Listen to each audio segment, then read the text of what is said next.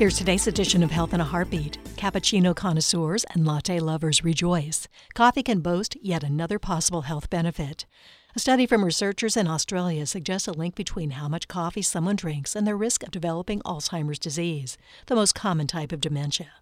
Using data from a longitudinal study that followed 227 participants for more than a decade, researchers used a questionnaire to gather information about the participants' rate and amount of coffee consumption. Then the participants, aged 60 or older, completed different cognitive assessments measuring skills such as recognition, episodic recall, language processing speed, and attention. They also took a preclinical test for Alzheimer's that can reliably flag any inklings of early cognitive decline. The results regular coffee consumption was positively linked to cognitive tasks like attention and executive function. Specifically, the researchers found that those who drank more coffee had a slower buildup of amyloid protein over the study period.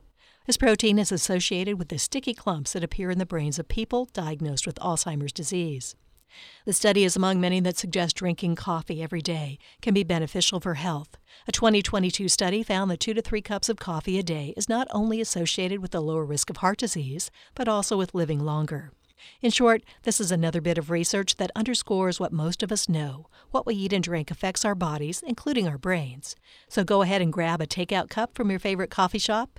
Future you just might remember to say thank you. Health in a Heartbeat is produced by University of Florida Health, committed to advancing excellence in patient care, research, and education, and by WUFTFM.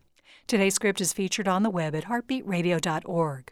Our website provides a script archive and includes links to other trusted health related websites.